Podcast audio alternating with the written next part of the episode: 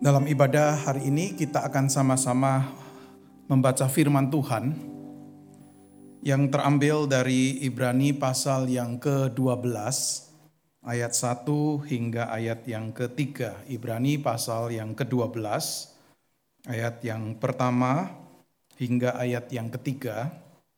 Saya akan bacakan untuk kita sekalian. Ibrani 12 ayat 1 sampai 3 karena kita mempunyai banyak saksi bagaikan awan yang mengelilingi kita, marilah kita menanggalkan semua beban dan dosa yang begitu merintangi kita, dan berlomba dengan tekun dalam perlombaan yang diwajibkan bagi kita. Marilah kita melakukannya dengan mata yang tertuju kepada Yesus, yang memimpin kita dalam iman, dan yang membawa iman kita itu kepada kesempurnaan, yang dengan mengabaikan kehinaan tekun memikul salib ganti sukacita yang disediakan bagi dia yang sekarang duduk di sebelah kanan tahta Allah. Ingatlah selalu akan dia yang tekun menanggung bantahan yang sehebat itu terhadap dirinya dari pihak orang-orang berdosa, supaya jangan kamu menjadi lemah dan putus asa. Mari kita berdoa. Kami bersyukur Tuhan hari ini kami diberi kesempatan untuk beribadah bersama sekalipun kami ada di tempat tinggal kami masing-masing. Kami berterima kasih di tengah-tengah masa yang sulit ini kami masih bisa bersekutu bersama di dalam roh dan memuji, menyembah Tuhan, menaikkan pujian bagi Tuhan dan juga mendengarkan firman-Mu. Kami berdoa mohon Tuhan yang memberkati ibadah kami hari ini dan secara khusus memberkati akan perenungan firman-Mu yang kami tahu sangat penting untuk hidup kami karena firman-Mu adalah seperti pelita bagi kaki kami dan terang bagi jalan kami. Bila firman-Mu memberikan tuntunan, khususnya di masa-masa yang sulit ini, kami dibawa untuk tetap memiliki iman yang teguh pada Tuhan yang sudah menyelamatkan kami. Berkatilah akan waktu kami merenungkan firman-Mu, berkati hamba-Mu, pakai menjadi alat-Mu, dan tolong setiap kami untuk bisa berkonsentrasi dengan baik, mengerti apa yang Tuhan sampaikan. Dan kami semua dengan pertolongan Tuhan dimampukan untuk mengaplikasikan firman itu dalam hidup kami setiap hari. Di dalam nama Tuhan Yesus firman yang hidup kami berdoa. Amin. 5 ungkapan yang sering dipakai untuk menggambarkan atau meringkaskan ajaran atau kepercayaan dari para tokoh reformator itu adalah Sola Scriptura, Sola Fide, Sola Gratia, Solus Christus, dan Soli Deo Gloria. Sola Scriptura hanya Alkitab. Sola Fide hanya melalui iman. Sola Gratia hanya karena anugerah. Solus Christus hanya Kristus. Dan Soli Deo Gloria kemuliaan hanya bagi Allah. Saudara, inilah 5 ungkapan dalam bahasa Latin yang diyakini oleh para tokoh reformator yang dimulai oleh Martin Luther melakukan reformasi pada 31 Oktober 1517 dan semangat dan api reformasi ini terus menyebar ke berbagai tempat memunculkan para reformator lainnya selain Martin Luther dan mereka sepakat bahwa 5 ungkapan ini adalah 5 pilar yang dipercaya oleh para reformator ini sebagai hal-hal yang esensial di dalam kekristenan. Kita melihat bahwa para tokoh reformator ini bukan sekedar meneriakkan iman, Alkitab, anugerah, Kristus, kemuliaan bagi Allah. Saudara, siapapun bisa memakai ungkapan-ungkapan itu. Pemberita Injil yang palsu pun bisa memakai ungkapan-ungkapan yang sama. Tetapi para reformator itu meneriakkan atau menyerukan sola scriptura, hanya Alkitab, sola fide, hanya melalui iman. Sola Gratia hanya karena anugerah. Solus Christus hanya Kristus. Dan Soli Deo Gloria kemuliaan hanya bagi Allah. Saudara, semua ungkapan ini sebenarnya berkaitan satu dengan yang lain. Bergantung satu dengan yang lain. Kita tidak bisa memegang satu tanpa kemudian memegang yang lain. Misalnya Sola Scriptura hanya Alkitab. Karena dari Alkitablah kita belajar tentang iman. Dari Alkitablah belajar tentang anugerah. Dari Alkitablah kita belajar tentang Kristus. Kita bicara sola fide hanya karena iman. Tapi pertanyaannya iman pada siapa? Jelas sekali berkaitan dengan solus Kristus, yaitu iman hanya kepada Kristus. Saudara, 5 sola atau 5 ungkapan dalam bahasa Latin ini bukanlah kebenaran yang diciptakan oleh para tokoh reformator. Seringkali ada pertanyaan seperti ini, kenapa sih gereja di zaman sekarang harus mengikuti pandangan gereja di abad 16? Bukankah zaman sudah berubah? Bukankah gereja harus menyesuaikan diri dengan keadaan zaman supaya bisa relevan? Bukankah Roh Kudus terus bekerja dengan cara-cara baru? Kebenaran 5 ungkapan itu, 5 sola itu mungkin cocok untuk konteks gereja di abad yang ke-16 di negara-negara Eropa. Tetapi mungkin tidak cocok untuk konteks zaman sekarang, apalagi kita yang hidup dalam konteks Asia. Nah, saudara, pertanyaannya adalah benarkah anggapan yang seperti itu? Nah, saudara, untuk menyadarinya kita perlu untuk mengetahui bahwa para tokoh reformator itu bukan menciptakan kebenaran yang baru. Mereka ini hanya menemukan kembali kebenaran yang sudah ditinggalkan atau kebenaran yang sudah diabaikan oleh gereja pada saat itu. Gereja mungkin masih memakai istilah-istilah yang sama. Alkitab, iman, anugerah, Kristus, kemuliaan bagi Allah. Tetapi memaknai atau isinya berbeda dengan apa yang sesungguhnya diajarkan di dalam Alkitab. Jadi saudara, kita ini harus membedakan antara zaman reformasi, ya, the time of the Reformation, dengan budayanya dan kebenaran-kebenaran central truth of the Bible yang ditemukan kembali, yang dibawa kembali melalui gerakan reformasi ini. Jadi kita tidak meniru zaman reformasinya atau masa reformasinya, tetapi kita memegang akan kebenaran-kebenaran sentral yang diperjuangkan oleh para tokoh reformator ini. Jadi apa yang ditemukan oleh para tokoh reformator ini adalah ajaran Alkitab sendiri. Maka 5 ungkapan itu adalah 5 ungkapan yang sama pentingnya di zaman sekarang seperti halnya di zaman reformasi dulu. Karena 5 ungkapan itu boleh dikatakan meringkaskan apa yang kita sebut sebagai inti dari Injil, the heart of the gospel. Nah, hari ini kita fokus kepada salah satu ungkapan itu, yaitu Solus Christus, hanya Kristus. Jadi ini adalah ungkapan yang dipakai untuk menegaskan bahwa Kristus adalah satu-satunya pengantara, mediator antara Allah dan manusia. Kebenaran Solus Christus menegaskan bahwa Kristus itu satu-satunya juru selamat manusia dan tidak ada keselamatan melalui jalan yang lain. Kecuali Yesus Kristus, manusia tidak memerlukan pengantara-pengantara lain, siapapun dia dan bagaimanapun sucinya dia, untuk manusia bisa datang kepada Allah di surga. Saudara, kebenaran Solus Christus ini adalah kebenaran yang ditegaskan oleh Yesus Kristus sendiri. Yesus pernah berkata begini, "Akulah jalan dan kebenaran dan hidup. Tidak ada seorang pun yang datang kepada Bapa kalau tidak melalui aku." Tegas sekali Yesus mengatakan, "Akulah jalan." Dia jalan menuju ke Bapa. Tidak ada jalan lain. Dia jalan karena dia adalah kebenaran. Dia jalan adalah karena dia adalah kehidupan yang memberi kehidupan yang kekal.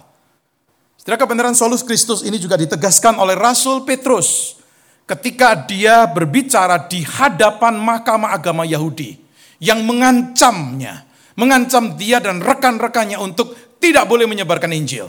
Di hadapan mahkamah agama yang mengancamnya itu, Petrus dengan tegas berkata begini, "Dan keselamatan tidak ada di dalam siapapun juga selain di dalam dia, sebab di bawah kolong langit ini tidak ada nama lain yang diberikan kepada manusia yang olehnya kita dapat diselamatkan." Tercatat di Kisah Para Rasul pasal 4 ayat ke-12. Setelah kita melihat luar biasanya Petrus ini, di tengah-tengah ancaman dari mahkamah agama Yahudi, dia tetap berani untuk menegaskan keeksklusifan keselamatan di dalam Kristus.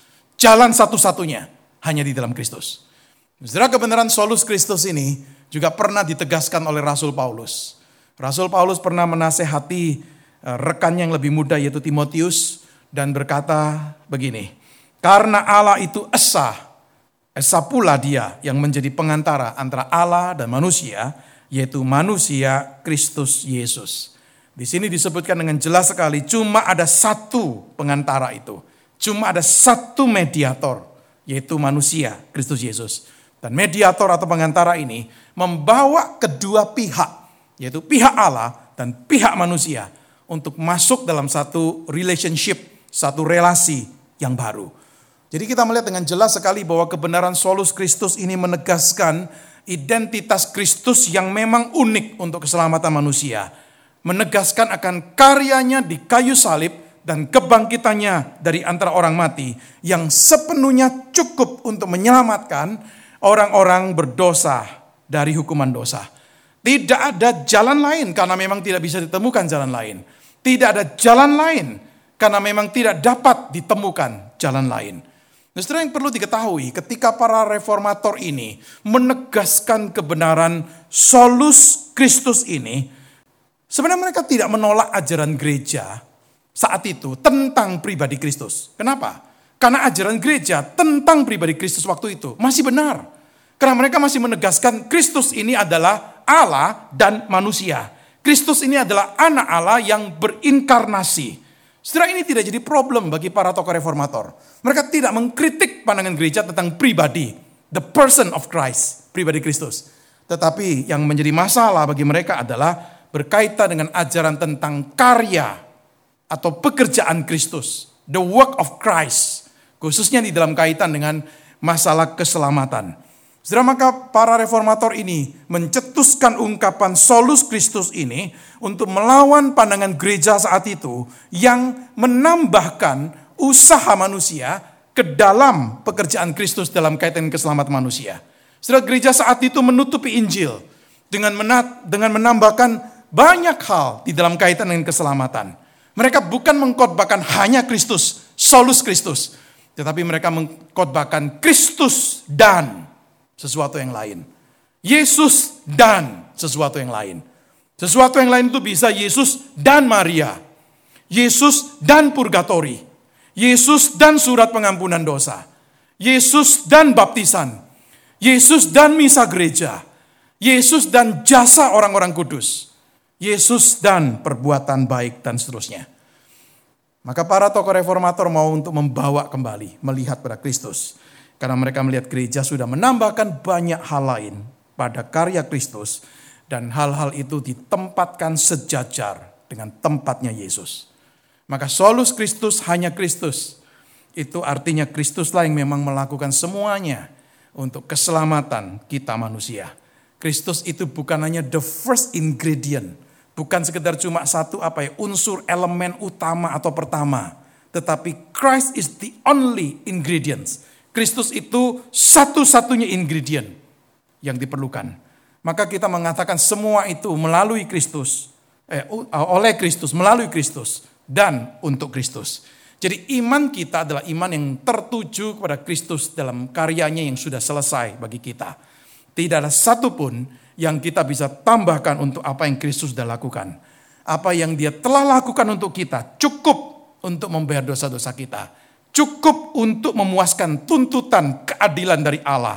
Cukup untuk memimpin kita menang dari dosa.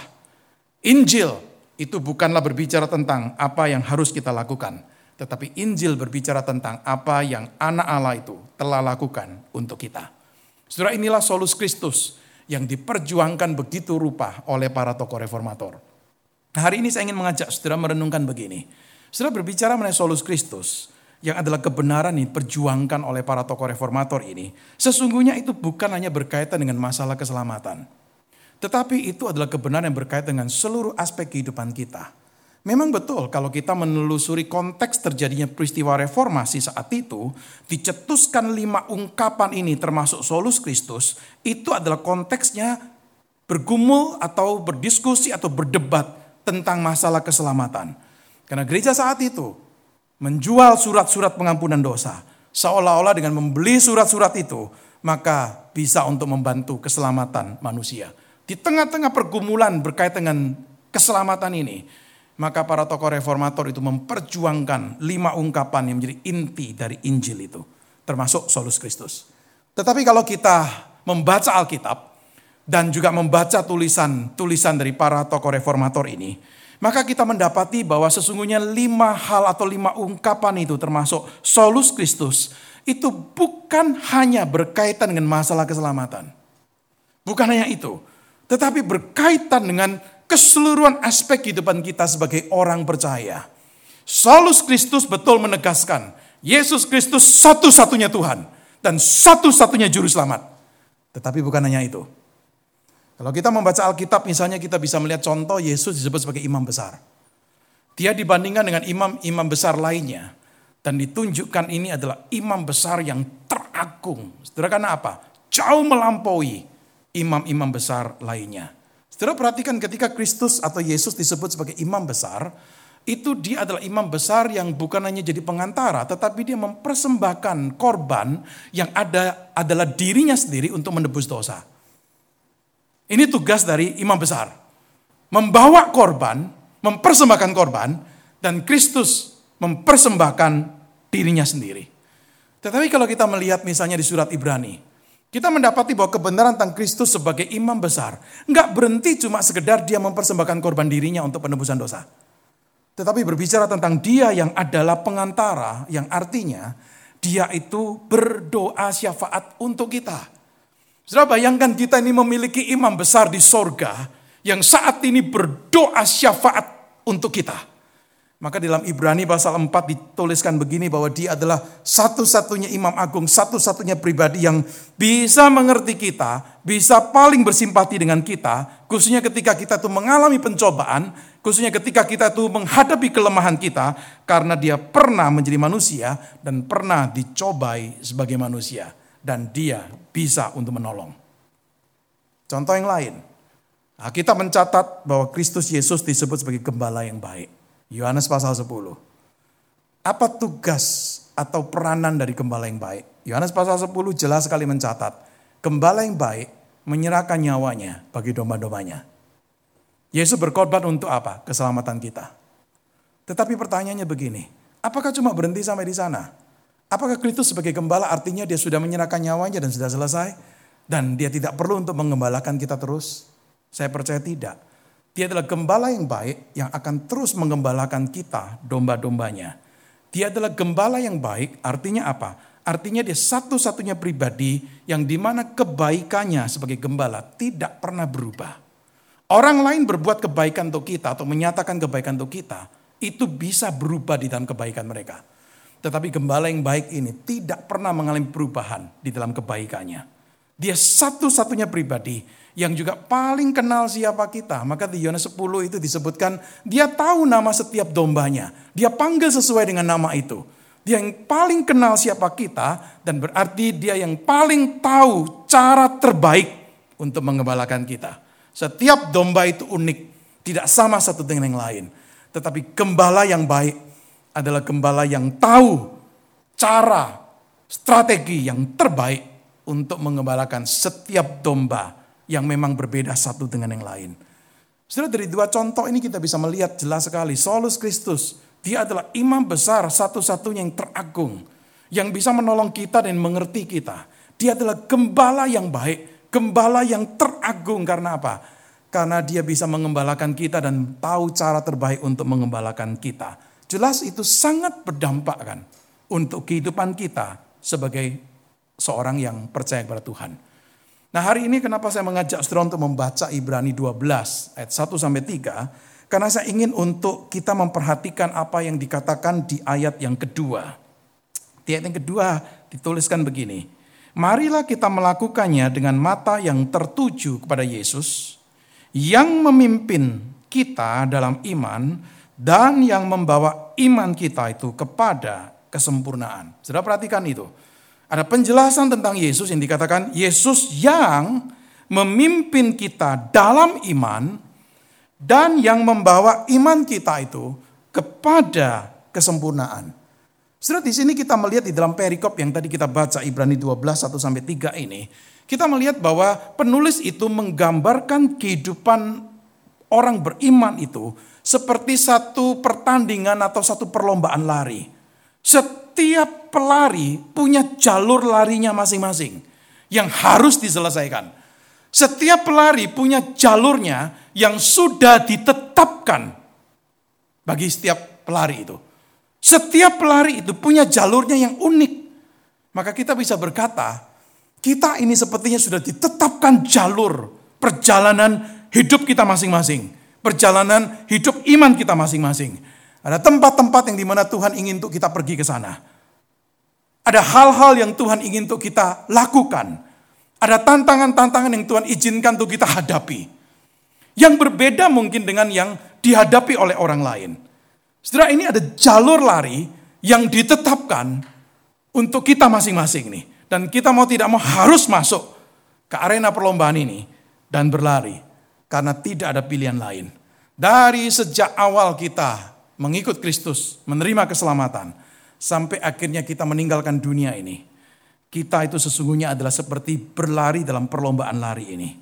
Dan penulis surat Ibrani ini jelas sekali mengajak kita yang digambarkan seperti pelari-pelari dalam perlombaan lari ini untuk berlari dengan tekun, dengan sabar, berlari dengan tujuan itu apa? Untuk menyelesaikannya. Maka Paulus berbicara tentang hal ketekunan. Panggilan kita adalah panggilan untuk bertekun sampai akhir. Bertekun dimanapun Tuhan memimpin kita. Bertekun dalam berbagai keadaan di mana Allah tempatkan kita. Berpegang teguh pada keyakinan iman kita. Dan tetap setia dalam ketaatan kita di dalam keadaan-keadaan yang berbeda di dalam perjalanan hidup kita.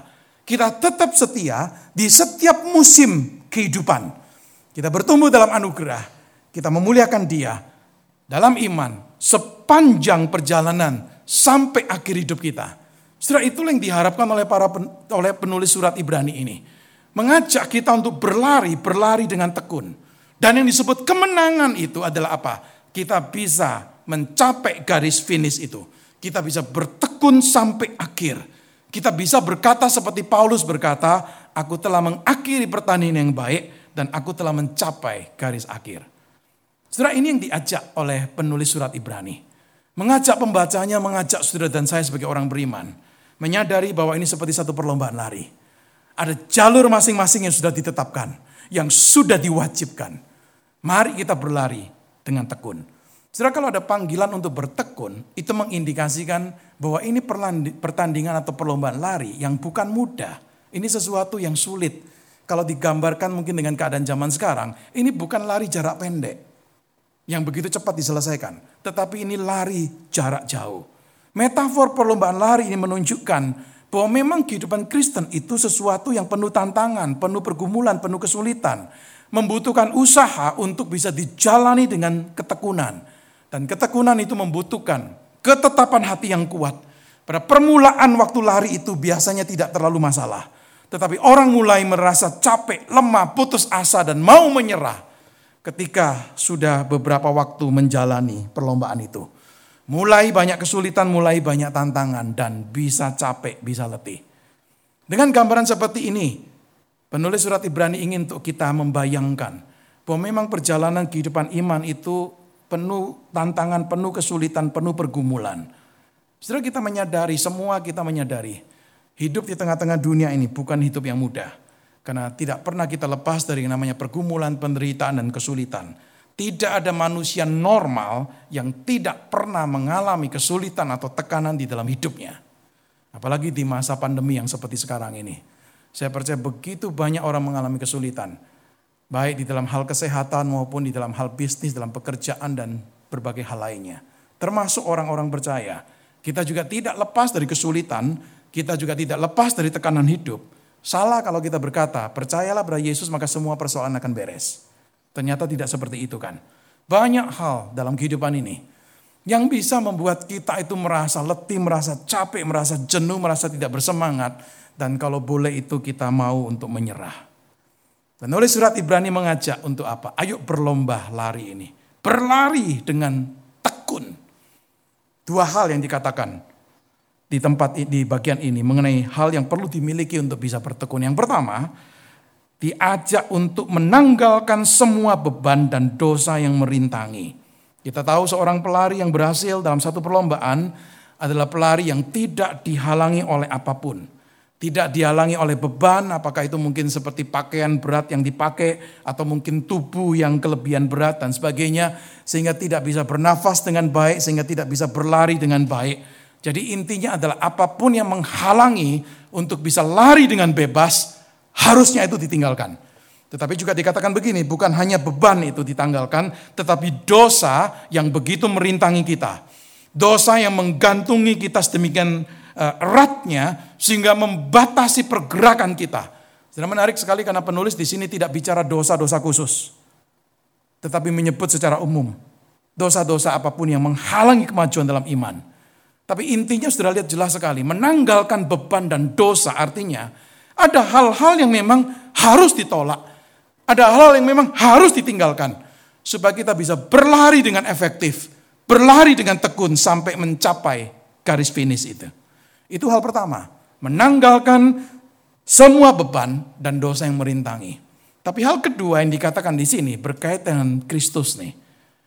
Yaitu apa? Melakukannya dengan mata yang tertuju pada Yesus. Marilah kita melakukannya dengan mata yang tertuju pada Yesus, yang memimpin kita dalam iman dan yang membawa iman kita itu kepada kesempurnaan. Kata tertuju atau melihat itu mengindikasikan satu tindakan seseorang yang dia sesungguhnya bisa lihat banyak hal waktu dia berlari. Tetapi dia tidak mau diganggu oleh berbagai hal yang dia lihat, karena dia mau fokus kepada satu hal, satu objek yang mau dia lihat. Di dalam hal ini adalah Kristus yang dia lihat. Melihat karena dia tahu ini sesuatu yang sangat penting yang dia butuhkan di dalam pertandingan atau perlombaan lari itu. Saudara, menarik sekali karena Ibrani 12 ini adalah lanjutan Ibrani 11. Kalau saudara membaca Ibrani 11, saudara akan tahu para pahlawan iman yang luar biasa. Orang-orang di perjanjian lama yang hidup dengan iman. Ini saksi-saksi yang luar biasa, yang bisa memberikan inspirasi untuk orang yang lemah untuk tetap bisa bertahan dan bertekun dalam iman. Itu Ibrani 11. Tetapi menariknya begini, di dalam Ibrani 12, kita tidak diminta untuk melihat banyak tokoh-tokoh iman ini. Seolah-olah mereka sumber untuk menolong kita. Tidak. Di tengah-tengah begitu banyaknya orang-orang yang luar biasa ini, penulis surat Ibrani minta untuk setiap pelari ini fokus matanya tertuju pada satu objek, yaitu Kristus. Karena dialah yang boleh dikatakan teladan teragung. Dibandingkan dengan para pahlawan iman yang dituliskan di Ibrani pasal 11. Kristus jauh melampaui mereka. Dia sudah menjalani jalan yang sulit itu. Dan dia memberikan contoh teladan yang luar biasa bagaimana bertekun sampai akhir. Dia teladan yang teragung. Tetapi gak berhenti sampai di sana. Kalau cuma berhenti sampai Yesus sebagai teladan, contoh yang ditiru, contoh yang memberikan inspirasi, saudara, kita masih akan punya banyak kelemahan dan kekurangan dan tidak bisa menyelesaikan pertandingan itu dengan baik. Maka di dalam Ibrani ini kenapa saya ingin fokus pada kalimat tadi itu, tertuju pada Yesus. Dan Yesus yang memimpin kita dalam iman dan yang membawa iman kita itu kepada kesempurnaan. Renungkan kalimat ini. Saya senang dengan terjemahan Alkitab Bahasa Indonesia sehari-hari. Ayat ini diterjemahkan seperti ini dalam Alkitab Bahasa Indonesia sehari-hari. Hendaklah pandangan kita tertuju pada Yesus. Sebab dialah yang membangkitkan iman kita dan memeliharanya dari permulaan sampai akhir. Saudara, kalau kita diminta untuk mata kita tertuju pada Yesus ketika sedang berlari, berarti Yesus ada bersama dengan kita di dalam perlombaan lari itu. Mata kita tertuju pada dia karena apa? Dia hadir, dia ada, dan dia menyertai. Maka kita di sini mendapatkan satu kebenaran yang sangat penting sekali. Di dalam setiap perjalanan kehidupan yang tidak pernah lepas dari pergumulan kesulitan, you are not alone in your struggle. Engkau tidak pernah sendirian di dalam pergumulan yang kau hadapi. Kenapa? Karena Kristus ada. Maka diminta setiap pelari matanya tertuju pada Yesus. Dikatakan dia ini adalah yang memimpin kita dalam iman. Saudara, kata memimpin ini punya arti merintis, punya arti menciptakan, punya arti memulai. Jelas sekali ini. Dia yang memulai iman di dalam diri kita. Dia yang memberikan iman itu di dalam diri kita. Dia yang membuka jalan untuk kita masuk dalam iman. Rasul Paulus pernah berkata, iman timbul dari mana? Dari pendengaran. Dan pendengaran akan firman Kristus. Karena firman Kristuslah, maka bisa ada iman di dalam diri kita. Jadi Kristus dikatakan memimpin kita dalam iman, artinya dia yang menginisiasi iman, dia membawa kita masuk dalam kehidupan iman, dan dia memberikan iman pada kita. Tapi tidak berhenti sampai di sana. Dikatakan dia memimpin kita dalam iman dan dia membawa iman kita kepada kesempurnaan. Saudara, kata kesempurnaan itu berarti apa? Berarti berhasil mencapai sesuatu yang mau dituju itu. Itu artinya kesempurnaan. Kalau itu garis akhir, goal terakhir, maka berarti bisa mencapai garis akhir itu. Bisa mencapai goal itu. Setelah itu artinya dibawa masuk sampai kepada kesempurnaan itu. Setelah dengan kata lain ketika di sini dikatakan Kristus Yesus ini yang memimpin kita dalam iman dan yang membawa iman kita pada kesempurnaan, artinya apa? Artinya jelas sekali. Yaitu Kristuslah yang menolong kita di dalam perjalanan iman. Dialah yang menguatkan kita di dalam iman. Dialah yang meningkatkan akan iman kita. Dialah yang menumbuhkan iman kita. Sehingga kita dimampukan untuk berlari. Dan sampai pada garis finish itu. Setelah ini yang dimaksud. Maka kita ini bukan sekedar adalah orang-orang yang sudah diselamatkan di dalam iman. Puji Tuhan. Solus Christus artinya apa? Dia satu-satunya jalan keselamatan. Dan di dalam dia kita memiliki iman. Di dalam dia kita diselamatkan. Amin. Tetapi Ibrani 12 ayat 2 mengatakan Solus Christus berarti apa? Dia satu-satunya pribadi yang bisa membawa iman itu kepada kesempurnaan. Saudara, inilah rahasia kehidupan berkemenangan sebagai orang percaya. Kemenangan kita bukan terletak pada mata kita ditujukan pada hal-hal yang lain. Yang jelas mata kita bukan ditujukan pada dunia dengan segala daya tariknya. Kalau mata kita ditujukan kepada hal-hal itu, pasti kita akan terseret keluar dari pertandingan lari itu.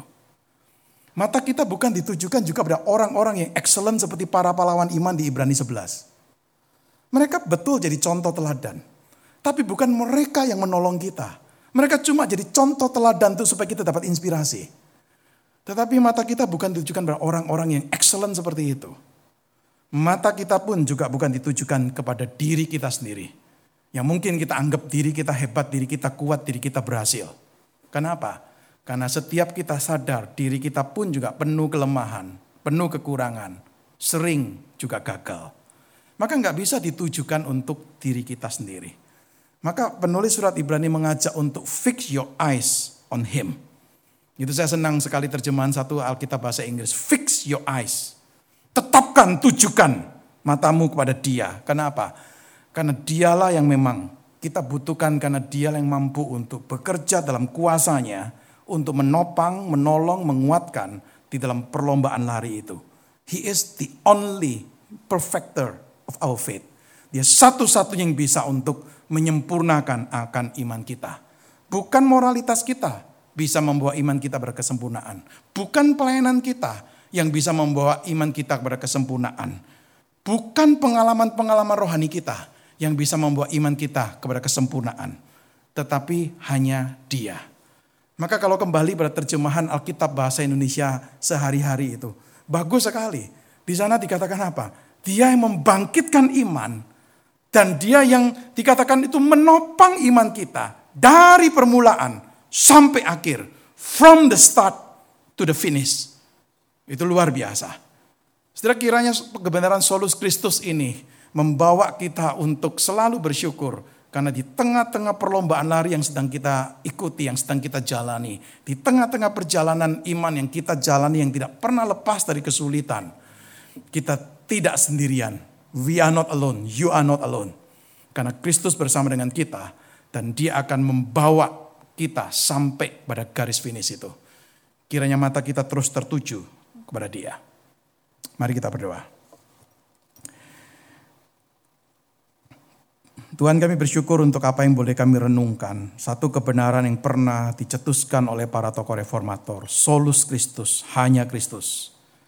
Di tengah-tengah konteks zaman waktu itu, di mana gereja sudah tidak lagi mengkhotbahkan hanya Kristus. Tetapi mengkhotbahkan Kristus dan sesuatu yang lain. Sebagai pelengkap untuk keselamatan. Tapi para tokoh reformator berani kembali kepada kebenaran yang sangat hakiki, yaitu Solus Christus, hanya Kristus. Satu-satunya jalan keselamatan, satu-satunya pengantara antara Allah dan manusia. Tuhan, kami bersyukur kami adalah orang-orang yang sudah diselamatkan di dalam Kristus. Kami bersyukur kami diselamatkan bukan karena usaha perbuatan baik kami, tetapi karena iman, karena anugerah di dalam Kristus yang menerima kami. Hari ini kami merenungkan firman-Mu tentang Solus Christus bukan hanya berhenti sampai kepada masalah keselamatan.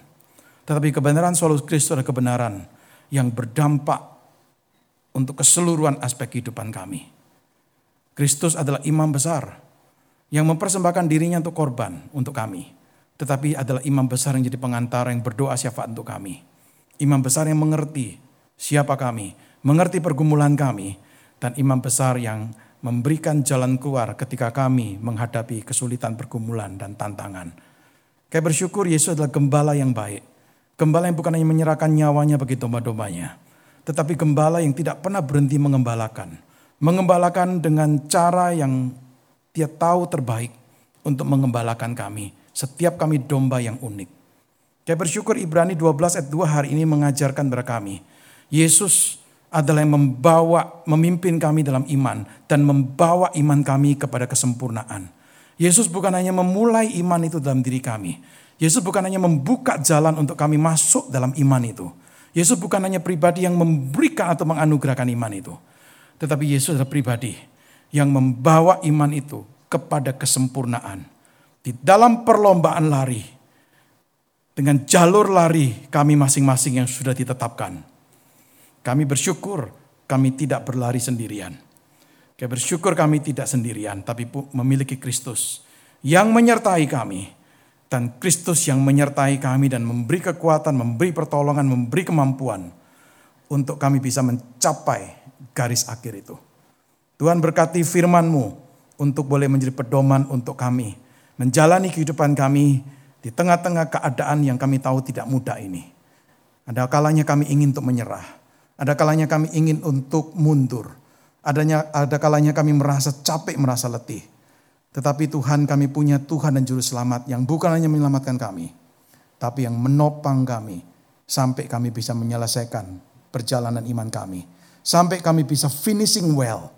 Sampai kami bisa berkata seperti Paulus, aku telah menyelesaikan pertandingan dengan baik. Aku telah mencapai garis akhir. Berkatilah firman-Mu untuk kehidupan kami. Dalam nama Tuhan Yesus kami berdoa dan kami bersyukur. Amin.